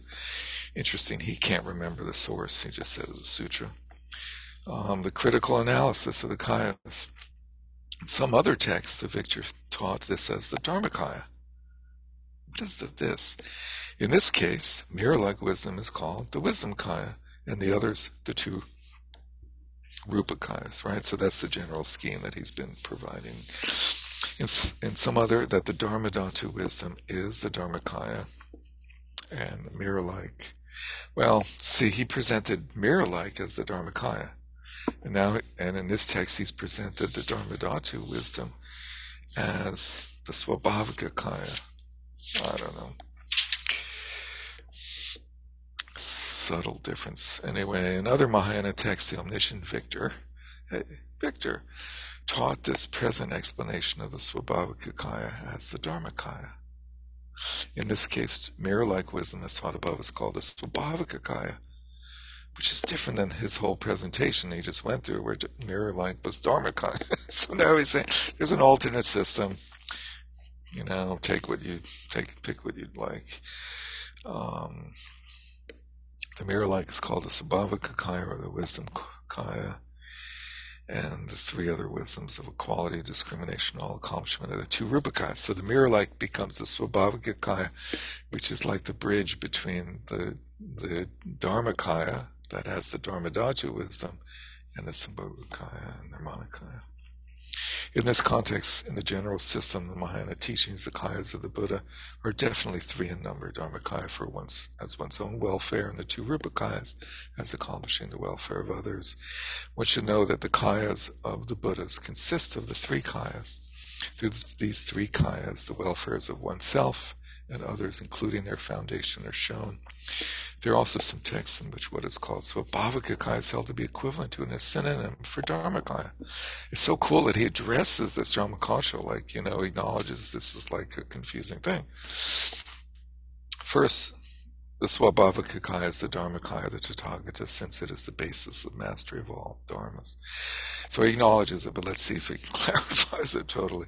Moreover, in terms of differentiating these two kayas to the isolates, uh, dhatu and wisdom, the isolates of dhatu and wisdom.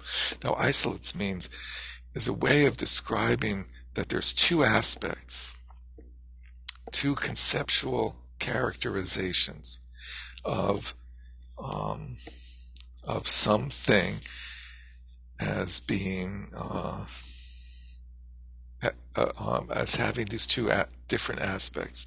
So you can say like uh, Buddhahood has wisdom and compassion. Those are two as- isolates or two ways of describing the, the two characteristics that one can describe of the same thing. So then the quest, the the way the the reason he says isolates is he's trying to re- remove us from the the usual habitual predilection to think, well, they're two different things.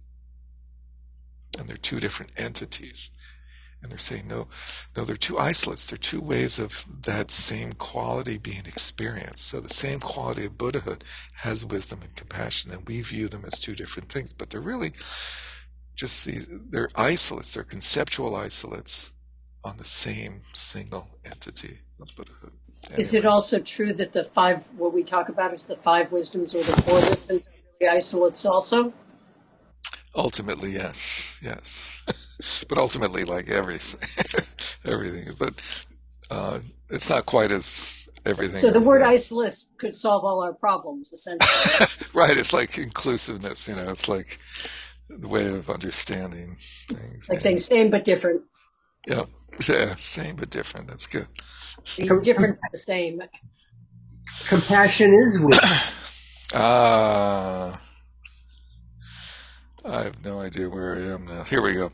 They are classified as the Swabhavika Kaya. The Buddha Dharma is free from the adventitious stains that have to be relinquished within the naturally pure Dharma Dhatu and the Dharmakaya of realization. So, the two isolates of Dhatu and wisdom, they are classified as the Swabhavika Kaya, which is the Buddha Dharma is free from the adventitious stains that have to be relinquished within the naturally pure Dhatu what the hell is the naturally pure dhatu? That's the naturally pure element or realm. Uh, my hunch is it's like the, the naturally pure disposition. You know, he's using dhatu as equivalent to gotra of element, uh, gene. The naturally pure, there's naturally pure genes and there's not pure genes.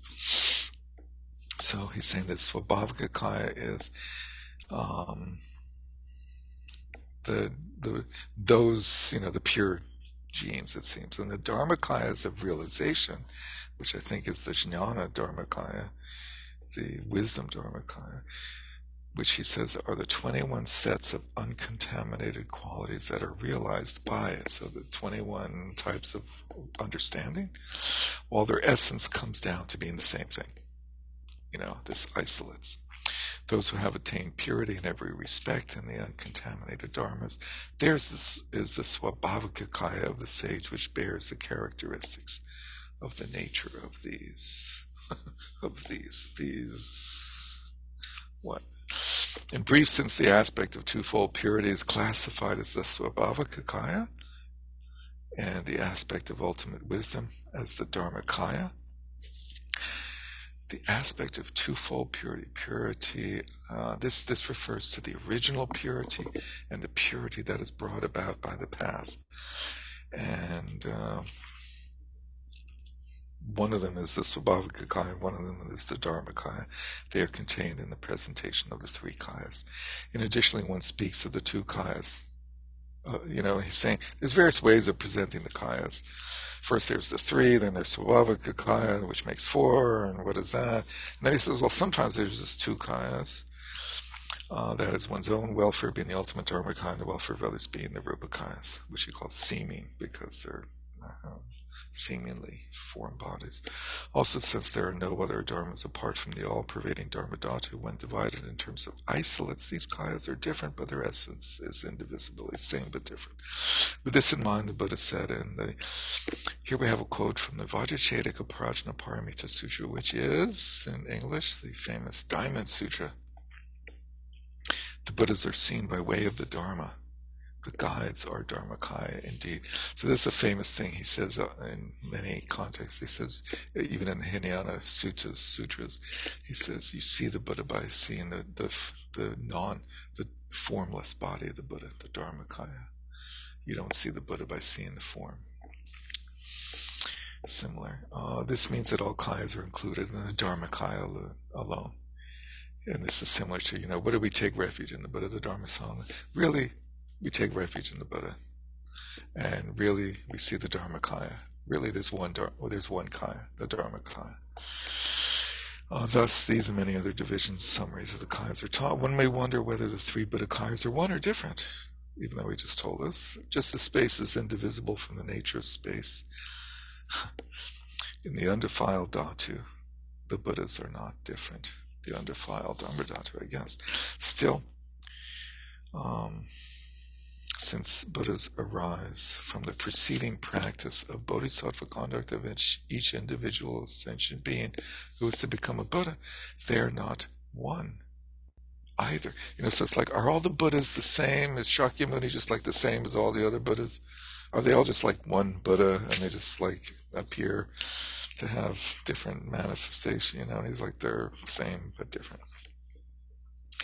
In the undefiled Dhatu, Buddhas are neither one nor many since they have no body, just like space, yet in accord with their previous bodies.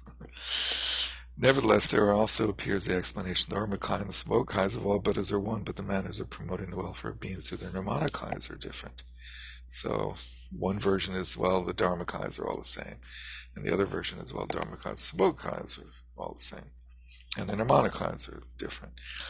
Since these matters follow their former aspiration prayers, the enlightened activities of body, speech, and mind of the three Buddhakayas operate spontaneously in a conceivable, effortless, non-conceptual way, and in accordance with the thinking, thinking rather of those to be guided for as long as there are worldly realms, even if orb, infinite orbs of suns were to appear. Um, the function of all of them is to dry up swamps, eliminate darkness, and ripen seedlings. Likewise, the enlightened activities of all Buddhas dry up the swamps of samsara, eliminate the darkness of ignorance, and ripen the seedlings of enlightenment.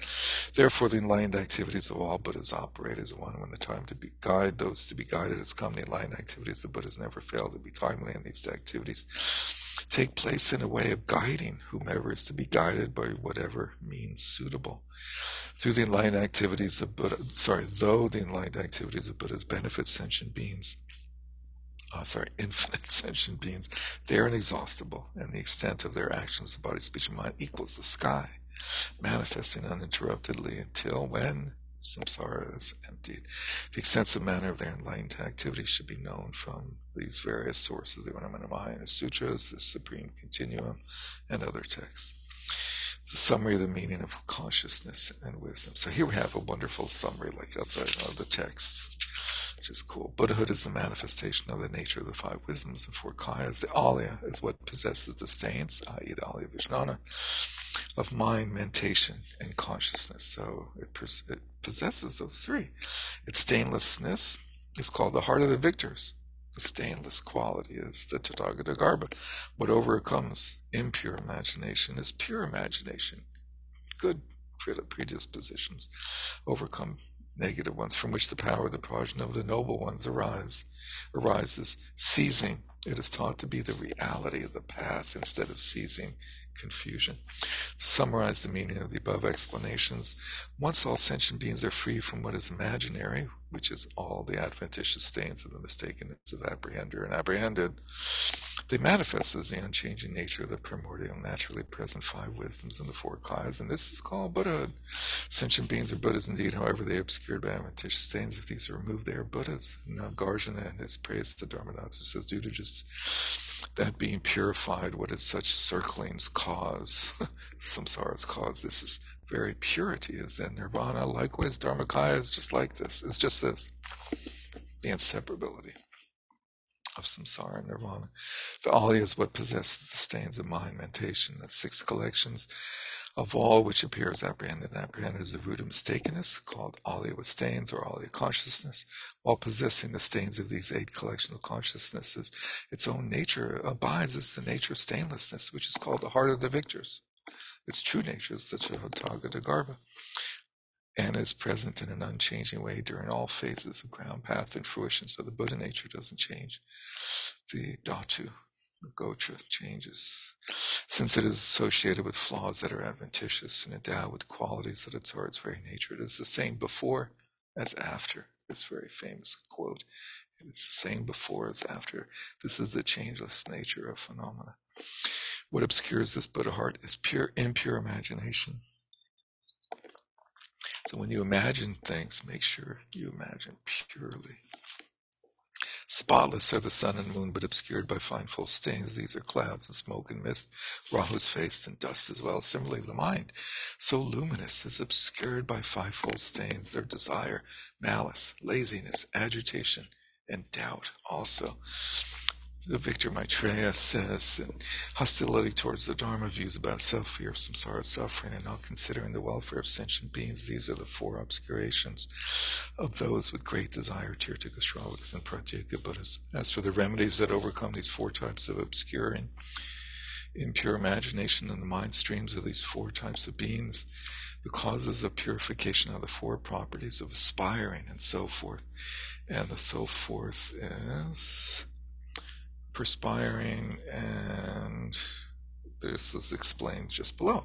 Accordingly, through the seed of aspiration for and confidence in the Mahayana, which is the first one, as well as through the mother-like prajna that realizes identitylessness, which arises from pure correct imagination, one comes to be endowed with womb-like blissful dhyanas and samadhis.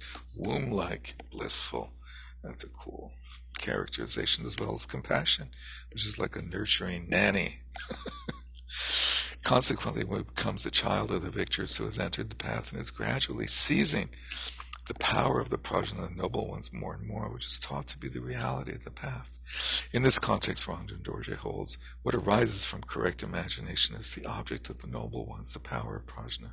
What bears the meaning of seizing this very power is taught to be the reality of the path. So this is the positive seizing of the path instead of the negative seizing that causes samsara. Accordingly, the position of the omniscient, i.e. fifth Shamarpa, Könchok Yenlak, is to explain that the term Dharma, in addition to applying to nine other meanings, which is a reference to the famous ten meanings of the term Dharma that are presented by uh, Vasubandhu in his Treasury of Dharma Dhatu, and explained, by the way, Trungpa Rinpoche in his uh, Profound Treasury, Volume 1,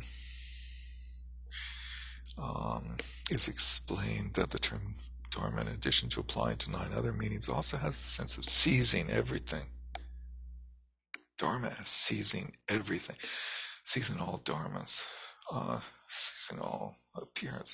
Due to that here, it means that when applying oneself to the dharmas of the path, one is seized through the path of the Mahayana so as to not fall into the two extremes. According, uh, sorry, alternatively, what is found in the stream of the guiding instructions of the mighty learning masters is as follows. And here we go through the paths and the very cool presentation on the path of accumulation. The first, by virtue of engagement through aspiration so, this emphasis on aspiring, cultivating bodhicitta, aspiring to enlightenment, going through the motions, but basically aspiring in that way. There's the seizing of something to be relinquished. So we understand that there's something to be given up. Renunciation on the path of preparation, there's the seizing of remedies. Ah, figure out how to overcome what needs to be relinquished. On the impure bhumis 1 through 7, there's the seizing of the non duality of what is to be relinquished and remedy. We realize that these are not, that this, uh, what's to be relinquished and the remedy to it are non dual, are illusory. Distinction on the three pure realms, there's the seizing of the result of Buddhahood, gradually seizing Buddhahood. Therefore, these are taught to be the reality of the path. To summarize the meaning of these points, the nature of phenomena, the Sugata's heart, being obscured by the adventitious stains of, of mistakenness, the triad of mind, mentation, and consciousness is ascension being. So, being confused is ascension being. Being unconfused is the Buddha, making efforts to purify these stains through the remedies is called a person who has entered the path, being completely liberated from the cocoon of stains that is the manifestation of the primordial pleasant kayas and wisdoms is the Buddha. It's being impure, both impure and pure, and completely pure in due order, expressed as sentient beings, bodhisattvas, and Buddhas. We've seen this quote a number of times. Conclusion, which has three parts, beginning with the purpose of explaining the text, because they do not realize the way of being of the ultimate. The oblivious roam the ocean of samsara. They will not reach the other shore through anything except for the ship of the Mahayana Childish beings who are obscured by the adventitious stains of mistakenness, ordinary beings, and those who have entered the Hinayana, do not realize the way of being of the ultimate basic state that is clearly taught in the text of the profound and vast Mahayana, the nature of consciousness, the phenomena of samsara, nirvana, and of wisdom, nirvana. Because uh, uh, sorry, phenomena of samsara and of wisdom nirvana. Because of that, those who are oblivious by virtue of the obscurations of ignorance, such as clinging to me and mine, driven fiercely by the wind of karma, helplessly roam the great ocean of the suffering of samsara since beginningless time. Those who possess the insight to desire liberation from this misery rely on this great ship of the Mahayana, which is superior to the Hinayana through the seven greatnesses that are in the notes. Uh, except for that, they can reach the other shore of that ocean of suffering through through any other means. They cannot. And the seven greatnesses are like greater range, greater aspiration, greater, etc. Therefore, for those who desire to attain the great non-abiding nirvana, nothing but the realization of the Mahayana, this Mahayana principle, the nature of consciousness and wisdom, is important. As the Prajnaparamita Samchaya Gata, the verses on the essence of Prajnaparamita, whatever mounts it leads all sentient beings. Whoever mounts it leads all sentient beings to nirvana. This yana is like space. a greatly immense palace. It is the supreme yana for attaining delight, ease, and happiness. Aspiring for realizing it. May all realize this true actuality. Sentient beings are, in general, those who've been our fathers and mothers from beginningless time, and in particular the fortunate ones to be guided. May all of them, first through the process of studying, understanding the Dharma principle, which embodies the heart of the Mahayana, i.e., the distinction between consciousness and wisdom, this great explanation of the three prajnas. In the middle, experience it through contemplation, and at the end, realize the natural state just as it is through meditation. May they truly attain the great enlightenment and not abide in the extremes of samsara and nirvana. How the text was composed, this treatise on the distinction between consciousness and wisdom was composed by Rangjung Dorje in the mountain retreat of Upper Dechen on the first day of the tenth month in the year of the pig. 1335, the base of the rising of phenomena samsara that entails mistakenness consists of the eight collections of consciousness which exist in sentient beings. The nature of nirvana that is free from mistakenness is the principle of wisdom which appears in Buddhas. The distinction between these two lies in this stainless treatise that clarifies this meaning properly. It was excellently composed by the Vajra Dorje, by the Vajra, i.e. Dorje of emptiness, Prajna, self-arisen Rangjung that's like a gloss on his name, Rangjung Dorje. Uh, indestructible and self-arisen emptiness from non-referential compassion, which is the means, who liberates beings from all the shackles of existence and uh, peace, meaning one-sided peace. This was accomplished in the mountain retreat, free from hustle and bustle. That's a Tibetan phrase, by the way. You didn't know that came into the English language sometime in the early 1900s, called Upper Dechen in is central Tibet, where it's uh, the monastery of the Karmapas Kechare, uh, the mandala wheel of enlightened mind on the auspicious first day of the 10 months and the first year of the pig within the sixth Tibetan 60 year cycle. So 6 times 60 is 360, it's the year 1335. So they must have started somewhere around 965 or something. It was written in a manner of summarizing the meaning so that it may be understood easily. That was maybe when the uh, Langdarma was killed or something, I don't know. For this text, we have a number of commentarial traditions, such as its outline by the Venerable Rangjung Dorje himself, an extensive commentary by his spiritual son, Sherab Rinchen, notes by the fifth Shamarpa that summarize the meaning, and interlinear commentary by the powerful learned one, La which is the result of his own independent analysis. However, cherishing the very words of the victor Rangjung Dorje, I wrote a small commentary that is easy to understand, by the way, and clear in meaning, without elaborating a detailed explanation. From among all the words of the Buddha, the most marvelous the innermost quintessence of the Mahayana, few in words, but vast in meaning, was illuminated by the second victor, Rangjung Dorje. Since its meaning is profound and vast, my mind cannot fathom it just as it is with the eye of insight that sees just a fraction. This is Jamgön Kongtrul being humble. I wrote this down so that others of equal fortune may attain this heart. Liberated from the cocoon of mistaken consciousness, the radiance of wisdoms and kayas spreads through everlasting and all pervasive enlightened activity. May the welfare of beings whose number equals the sky be accomplished. Up to this day, the reading transmissions for the one major and the two minor texts of Venerable Rangjung Dorje, as well as the continuity of explanations on these source texts, have remained in an uninterrupted way. Therefore, with my mind set only on being of service to the excellent speech of the second omniscient victor, not for the sake of competing through the ambition to be a famous scholar, but motivated by the superior intention of thinking, wouldn't it be good if this pure lineage didn't become interrupted? Which was my inspiration for this class, of course. I, Carmen Awang Gonzo, alias, alias, Lodro So that's his, his ordination name, Carmen Awang Gonzo, a reflection of someone erudite uh, and trained in virtue, a reflection, like a, a mere apparition, like a poor imitation. Composed this in Palpungs, which is uh, Situ Rinpoche's main monastery, because he was absconded by Situ Rinpoche, Jamgön Kongtrul. Most secluded place Kunzang Dechen Osel Ling. And that was his compromise. He escaped the main monastery of Palpung up into one of its retreat centers in the mountain. May virtue increase. Here, here. Yeah. Only uh, half an hour over time. Thank you so much for all hanging on there. Really appreciate it. So, by the way, uh, maybe I'll circulate this, but uh, it's called uh, Transcending Ego, Distinguishing Consciousness from Wisdom, commentary by Trungpa Rinpoche, has the root verses of Rangjung Dorje, and he clearly used Jamgön Kongtrul's commentary. Very small book. And then another one called The Lamp That Dispels Darkness. A little hard to see with the light, right? So I'll circulate these, which is commentary on the same text. And this is by Karma Tinley Rinpoche, who's a subsequent emanation or re, or rebirth or whatever of the Karma Tinley, who wrote one of the texts in this book that we went through recently. And uh, there was some follow up, like charts and stuff. Maybe we'll get uh, between Henrietta, myself, and Cynthia. Maybe we can circulate some of those. And uh, any last comments and questions or suggestions?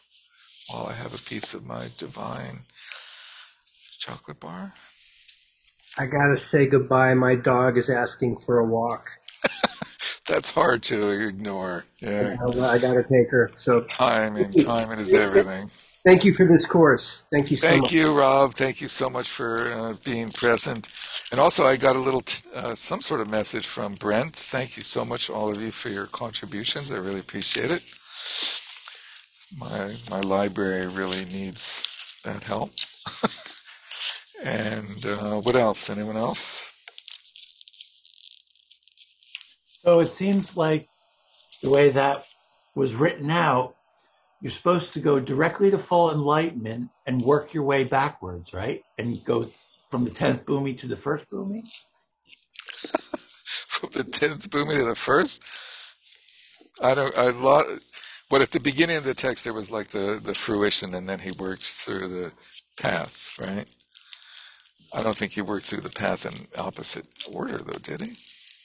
No. You're just kidding. Yeah. It's a neat text, isn't this? This last one great? Yeah, it was really good. I like. We could have gone through this one like for the whole course and just like gone really slow. this was the one that I was like, did the whole course for. And I didn't feel good pulling it out of the book and like doing it alone. So I'm like, mm-hmm. oh, there's a Tathagata Garbha one, some other interesting ones. Why not? And it's easier for me, right?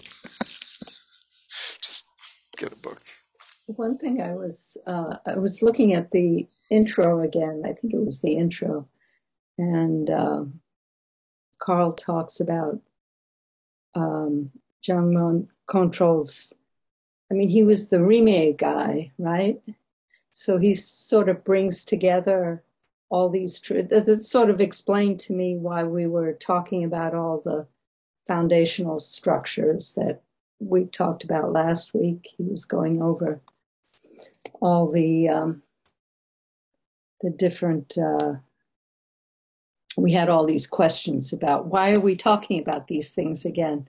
And I guess, th- is that because he likes to bring in all these um, teachings from uh, earlier, or the Hinayana, I guess you could call it, so, so that it becomes helpful and useful. Yeah, exactly. So, so that we could... understand what do we experience as right. sentient beings, and what are, what is the true reality of those? He's not discarding that; he's building on it, sort of. Right, mm-hmm. right, and just he just didn't keep saying, "And all of this is mind," mm-hmm. and that made it a little bit odd. But it's basically like, you know, one of the main uh, skillful means of Buddhism is to describe in what way we're confused and how we create confusion as a way of then leading into how do we undo confusion. You have to un- understand the methodology of confusion in order to undo it.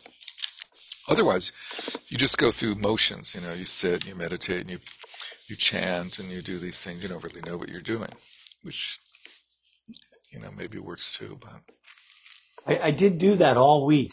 Every time I meditated, I said everything is mind, and it really helped. I was visualizing the things we've been reading. You know, more yeah, internalizing cool. it. Yeah, yeah it really cool. works. It's a good yeah, practice. try doing that. So uh, then take that a little step further, just a tiny bit, and do it in a subsequent attainment. Do it in post meditation. Do it, i.e., the rest of your life. While you're walking around, experience the dreamlike quality of existence, which doesn't mean, you know, you're like saying things don't matter, right? No, no, it, it just it makes things more real. You know, you're, you're what's really real and getting rid of the the, the illusions. Yeah, I, that's what he said, right? Yeah, yeah. Basically. Yeah. You see, you see what's real in that. You see the suffering and the confusion that's going on, as opposed to like paying attention, being to, um, only fixated by the manifestation of that by in the harsh language or this or that that goes on. It's hard to when it manifests in such extreme ways as it does in this world realm. So it's late. Thank you so much for continuing.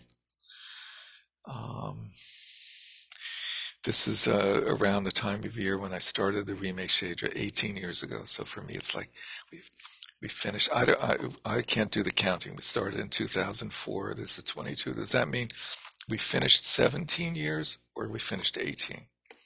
I don't know. One or the other. And uh, we our first class was on the Madhyama, the entry into the Madhyamaka was an introduction to that text by Chandrakirti. And there's two people in this class other than me that were in that class. And one is Cynthia, been through all of them. And the other is Neil, who didn't make it. And then the second class of that, Morgan was in, I believe, and Rob, and some others. But it's been a long time 18 years of Rime Shedra. So thank you all very much. And, uh, and what's next again? What's next? The idea was uh, to do uh, exploration of meditation. And I've uh, I've been really getting to the way that meditation is presented by Alan Wallace. Oh, right. My, my new guru, my new teacher. and uh, I've been listening to uh, retreats that he's held. He's he's done these eight week retreats over the last few years, and last in 2020 it was on Zoom, but otherwise they were in person. and They record them, and so you subscribe, you pay, I don't know, a couple hundred bucks or something for this, and you get 92 recordings. and uh, they're not all by him, thank God. But no, there were 92 by him, and then there were another like 60 from two other people between them. So does that, do you mean, so will we be no, no, but that's how I've been studying his teachings. Uh-huh. And he presents meditation in many different books, and he basically gives commentaries on two really cool Nyingma texts. One is this uh, uh, text uh, by Padmasambhava called Natural Liberation, where he goes through the liberation of the six bardos.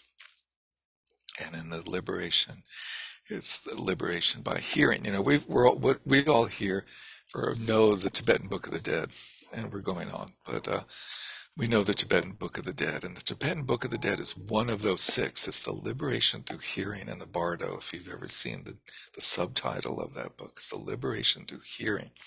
So what you do when somebody dies is you repeat that text, portions of that text, you read it to the dead person because they're still hearing. And that helps by hearing it. It reminds it help it's supposed to wake them up and help them to understand what's happening and to mm-hmm. recognize it and become enlightened in the after in the bardo state. And then there's the bardo of seeing and tasting and wearing mm-hmm. and let's see, hearing. It's like the sense of seeing, hearing, tasting, wearing. And then there's the bardo of meditation, and there's one other eludes me. In the bardo meditation, he presents a very cool presentation on meditation. So we'll look at uh, that text and and uh, and then Alan has given these uh, many teachings on this other text by Dudjom Lingpa called the Sharp Vajra of uh, of awareness or something like that, which uh, presents the path of meditation, shamatha with coarse object, shamatha with subtle object, and shamatha without oh. support, and then the vipassana that arises from that. So, anyway, it's scattered in many, many of his different, huge number of books, and I'm going to try to collect them all and arrange them in a helpful way. He goes through like the three yanas of, of meditation is the goal. He does the four foundations of mindfulness. He does meditate mindful uh, meditation through the seven points of Lojong, and then he does mind uh, meditation through like the Mahamudra Dzogchen system of those different levels of shamatha that I just mentioned, and then uh, vipassana based on that. So anyway, probably. Uh, and how many years is this course going to be? Oh, yeah, I know. I got to make this one short and sweet. And ideally, we'll start in two weeks, but it might be three weeks. I might need uh, time to put it together. So, but maybe today is what, February 1st? Tomorrow's Groundhog Day. and uh, maybe we'll start on the 15th, if not on the 22nd, and I'll let you know and see if you're interested. So thank you very, very much. Let's dedicate the merit. By this merit, may all obtain omniscience, may defeat the enemy wrongdoing. From the stormy waves, the birth, old age, sickness, and death, from the ocean of samsara, may free all beings by the confidence of the golden sun of the great east, may the lotus garden of the Rigden's wisdom bloom. May the dark ignorance of sentient beings be dispelled. May all beings enjoy profound, brilliant glory.